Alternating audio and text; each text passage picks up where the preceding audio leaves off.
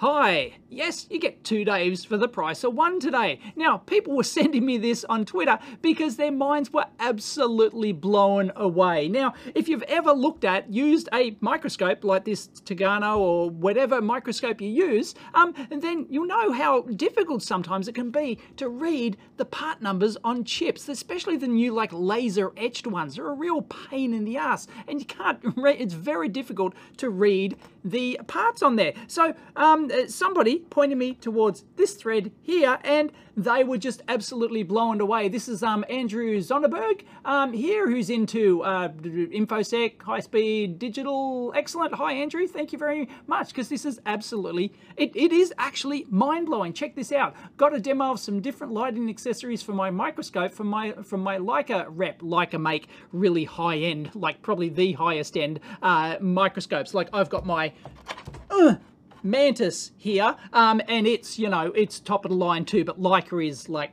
probably like the top shelf um, kind of stuff. Anyway, uh, the use case is reading laser engraved chip markings. Yes, because they're a pain in the ass. Here's a baseline with the uh, scope in stock configuration, ring light, nothing else. It's pretty average chip, not uniquely difficult. And you can see just how difficult it is to read these modern uh, laser etched part numbers on chips. Sometimes it's almost impossible. Um, so he had high hopes of using a, a, a diffuser attachment that you can actually uh, get for these uh, Leica microscopes and other uh, brands. All of the serious microscope manufacturers, uh, they will provide like a range of filters and accessories and lighting accessories uh, that you can use depending on the exact requirements that you actually need because all sorts of different parts has different reflective and reflect refractive properties and everything else, right? It can be really difficult. So um, if you have a specific need, you can buy all these filters and attachments and stuff. So he hired and tried the diffuser on it, eh, didn't really see anything. But he put a polarizer on it and whoa, he sold. Mind blow, right? Everyone saw this and went, I'm going out and buying a, a polarizing filter like these, you know, uh, polarizing filters. Photographers use these all the time. They're like, this one's a circular uh, polarizing filter that you put on your camera. And uh, photographers know this is all, you know, bread and butter stuff for photographers that uh, polarizers help reduce reflections and stuff like that. So can this work on regular microscopes? Can you just put your polarizing filter on and it magically shows the part number like this? Well, uh, some people, when immediately went out and bought them and, and were trying this out. Here's another uh, thread on um, uh, Twitter here. Uh, this is Stack Smashing, um, Info IT security researcher. And look, look at this. Once again, mind blowing. Just camera, put the polarizing filter in front of it. D does it actually work? Well, here's me at the bench over there just before. Let's try it out. Check out this 40 pin dip. I cannot read these part numbers at all, but I put my filter in front of it Wow, look at that. Unbelievable. As you see, it works. It's absolutely magic. Can we get it to work with my Tagarno microscope here? Well, let's uh, switch on the light because, you know, the more light you have, the more better. Here we go. And here's my Tagarno microscope. Okay, and sure enough, right, I've got this pain in the butt laser etched markings on it. You simply cannot see this at all. It's absolutely insane, right? Crazy. But if I take my polarizing filter, I put it under here, ah, still no good, but it actually rotates, okay? So I'll rotate it. look, look, magic. I rotate it back, it's gone. Oh, I'll rotate it the full 360. Look at this. wow, this is absolutely incredible. It works. So should you rush out and buy a polarizing filter um, to put on your microscope to magically see these chips? Yeah, nah, as we say here in Australia. Let me show you what I'm actually doing here. I'm actually playing a bit of a trick on you. Have you figured it out yet? You might not be able to see it, but can you, can you figure out my trick? has something to do with this. So if you go back over to Andrew's thread here, he actually tells you exactly how it actually does this. Andrew replies, it's a polarizer disc on the objective at a fixed orientation and a ring-shaped polarizer on the ring light that you can rotate to an arbitrary orientation with respect to the objective. There's a detent at the 90 degree position. And that's what I was doing here. Sorry, I've tricked you, but I've actually added some polarizing film onto this light. So I've actually polarized this light to specifically duplicate the effect that Andrew is seeing here with this really mega expensive high-end Leica um, microscope thing. It's very similar to like the Mantis uh, kind of thing, I believe. But it has the option to buy a polarized light and it has, just like these polarizer um, things, you can actually, you know, you can rotate these things, okay, and you can change the polarization of the light. This one I'm using is uh, what's called a circular polarizer, and this is the most common for uh, cameras because the circular polarizers work much better than just polarizing film horizontal or vertical, like linear uh, polarization. And uh, I've done a uh, teardown video of an LCD monitor, and this is where I got this film from, by the way. You can actually just peel it off. They'll have one front and back of an LCD. So if you find an LCD in the dumpster, you might be able to get yourself some nice polarizing film like this. But this is basically a um, linear horizontal uh, polarizer, but this is circular, and the circular ones work better with your digital cameras because the focusing system and other systems in there have a bit of a problem with the uh, linear ones. But circular polarizers are better for that. But let's see if we can duplicate this again.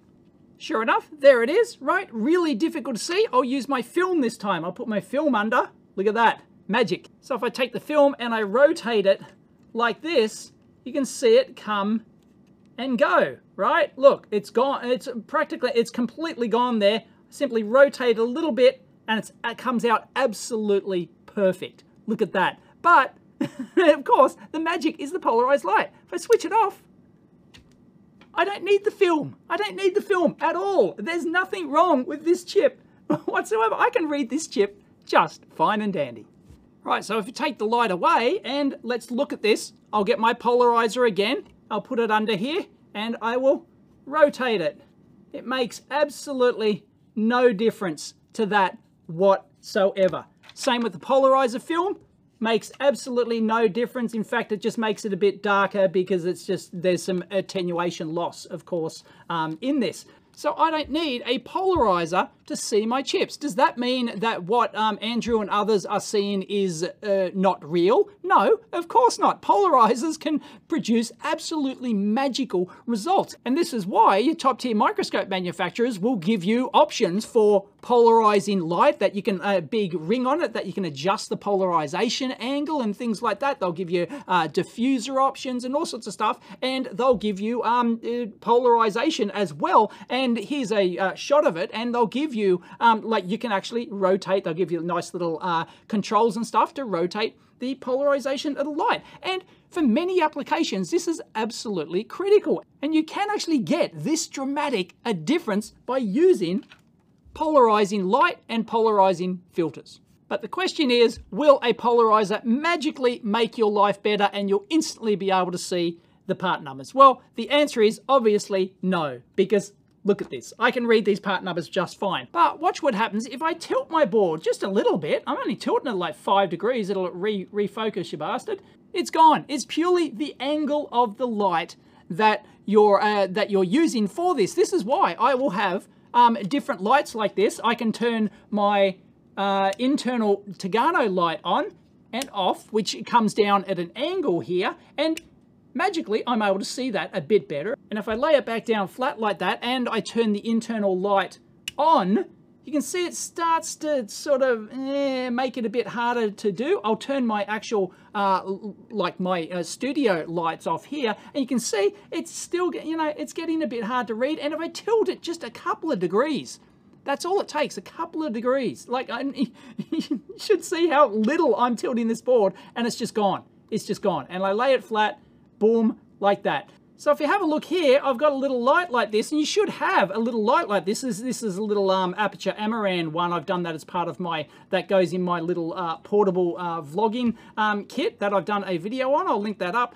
there. And if you move it around, look, Look, if I move it like up above like that, it completely and utterly vanishes, right? That part number completely vanishes and then it just magically comes in if I have it on an angle like this. So unfortunately, a polarizing filter is not to just magically uh, help you. In fact, you're better off simply having a little uh, light like this that you can just move around your board and or tilting your board like this um, until you can see the part number. And trying to muck around with a polarizing filter, not going to help you much unless you actually get matching polarized light as well. And you'd only do that for very specific applications.